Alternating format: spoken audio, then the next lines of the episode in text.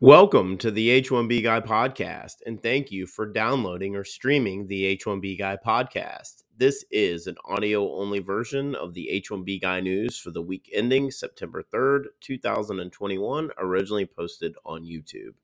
The H1B Guy podcast is proudly sponsored by RecruiterNetworks.com, the smart solution for digital perm ads and local job postings since 2001 by Path to Canada, the ideal plan B for high skilled immigrants currently located in the U.S. whose status may be uncertain, and by perm-ads.com, the industry leader in providing a seamless experience for employers and immigration attorneys navigating the complex perm recruitment ad phase of the labor certification process.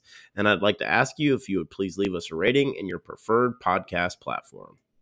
The H1B guy here, and today, the H1B guy news for the week ending September 3rd, 2021. Today, I'll cover EB5 and disarray, green card backlog reform requested to be included in budget reconciliation, and USCIS goes on record about green card processing numbers.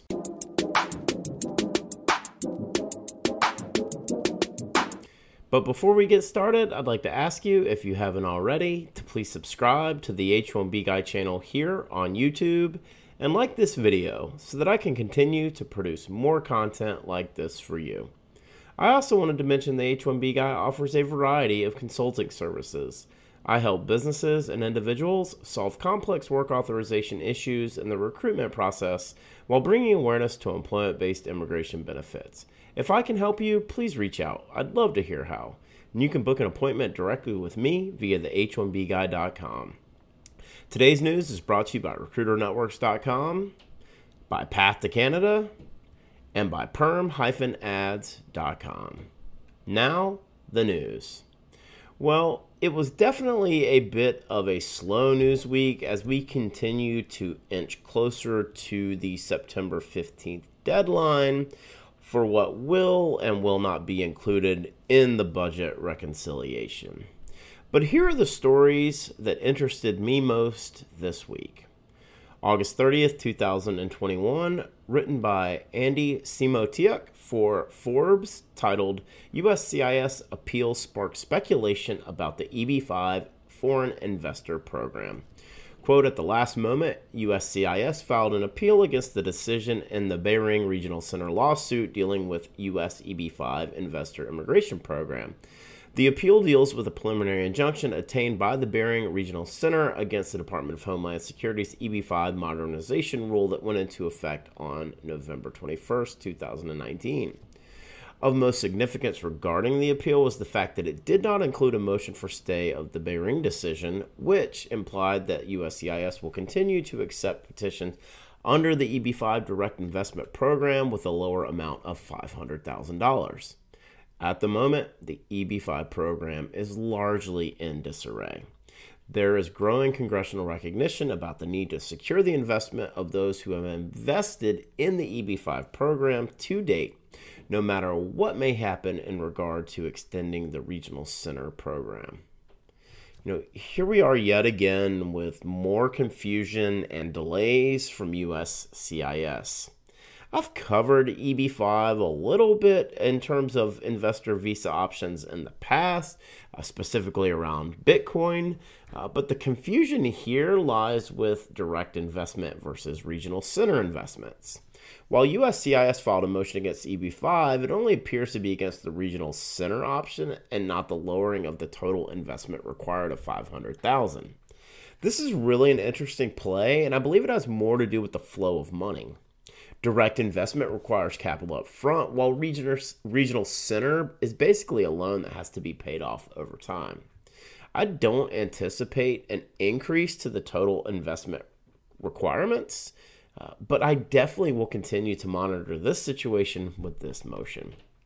On August 31st, 2021, in a news release from Representative Raja Krishnamoorthi, uh, titled Representatives Krishnamoorthi, Manning, Ross lead coalition of 40 colleagues in letter to congressional leadership calling for the ending of employment based green card backlog and reconciliation package. Quote, requesting that the budget reconciliation package provide relief to 1.2 million individuals stuck in the employment based green card backlog, strengthen our economy in the process. In order to fully unlock the economic potential of high skilled immigrants, a pathway to lawful permanent residence must be cleared and the system must be reformed. Reforming this immigration system will be especially helpful to the United States and its economy and workforce continues to recover from the pandemic failure to provide a path to lawful permanent residence for 1.2 million people in the employment based green card backlog, most of whom are H 1B visa holders, would be a tantamount to staging an economic recovery with one hand tied behind our back, the representatives wrote. Permanently relegating H 1B holders to non immigrant status while China, Russia, and other major powers are ascendant on the world stage and hungry to become home to the innovators of the 21st century is simply nonsensical. This can and must be addressed in the budget reconciliation package under negotiation. You know, the voices continue to get louder in Congress for relief for those stuck in the green card backlog. Um, we can go back to, you know, the Fairness for High Skilled Immigrants Act as well as the, the current EAGLE Act. Um, but this tells me that advocacy efforts are working uh, but are they too late for this year? Is a question that I think needs to be asked. But the bigger question is can enough support be found in the Senate in order for it to be included in the budget reconciliation? My answer is no.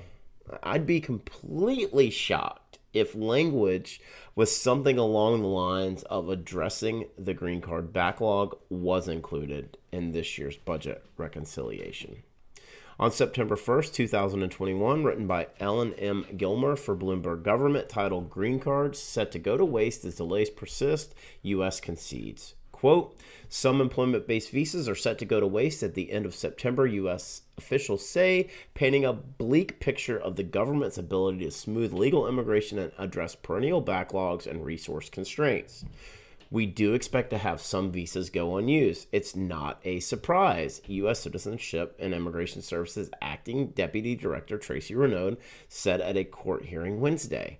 The projected 180,000 green card applications processed this fiscal year still exceeds several recent years' levels, Renaud said, but it falls short of those available. She didn't specify how many visas would go to waste, but legal filings indicate the number will be around 80,000.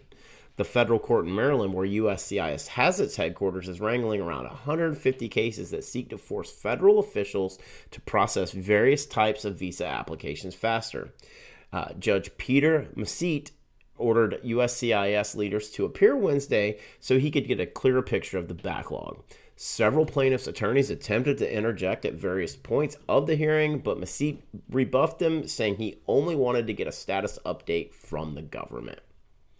You know, I covered when Chakrabarti v. USCIS was filed during the H-1B Guy News for the week ending August 6, 2021. As I said, it was apparent to me that this lawsuit was imminent and seemed to be the only way that immigrants' rights are going to be upheld as it relates to wastage. The fact that the judge did not want to hear from any plaintiffs, only USCIS, is also very telling to me the estimated 80,000 versus if we go back to what Charlie Oppenheim shared a, a, couple of episodes ago in his chats with Charlie, where he was estimating that it could be up to 100,000, is good to hear that we are reducing that number. Considering that USCIS is estimating to process 180,000 employment based green cards for fiscal year 2021, doesn't really give me a good feeling about a favorable ruling for plaintiffs in this lawsuit. The facts are this is a historical total number of employment based green cards that will be processed by USCIS, regardless of this being an unprecedented annual allotment for fiscal year 2021. While I continue to hope that there is relief and reform, uh, I think that we will continue to see a slowing down of the advance forward movement in the upcoming uh, visa bulletins for at least October and November as the Department of State looks to correct and slow down some of that advanced movement that we've seen because of USCIS's inability to process more than, in this case, 180,000 employment based green cards. For the full post on the H1B Guy news for the week ending September 3rd, 2021, please check out the H1BGuy.com. And a reminder that today's news was brought to you by RecruiterNetworks.com the smart solution for digital perm ads and local job postings since 2001. This national job board network provides recruitment websites in 1,024 major U.S. metro areas. Each local job board has its own portal and is a low cost resource for immigration recruitment ads and local job postings for all industries and professions with a flat price of $225 per ad or $1,000 per month, regardless of which city you choose. RecruiterNetworks.com. Tell them the H1B guy sent you and by Path to Canada. Path to Canada provides an ideal plan B for high skilled immigrants currently located in the U.S. whose status may be uncertain. If you're facing an H 1B denial or OPT expiration, don't get caught off guard. Make sure you have a plan B, and Path to Canada is your answer. They will gladly help you navigate the process, and if you're interested in finding out more, please be sure to use the link in the video description below. And by perm-ads.com the industry leader in providing a seamless experience for employers and immigration attorneys navigating the complex perm recruitment ad phase of the labor certification process. If you want to reduce your costs and overhead associated with perm labor certification recruitment advertising, please let perm-ads.com help you. Just wanted to ask you again to please like this video Subscribe to the H1B Guy channel here on YouTube and click the bell for notifications so that you're notified anytime we post new content here to this channel. If you've made it this far, I just want to say thank you for taking the time to watch my video. I really appreciate your support.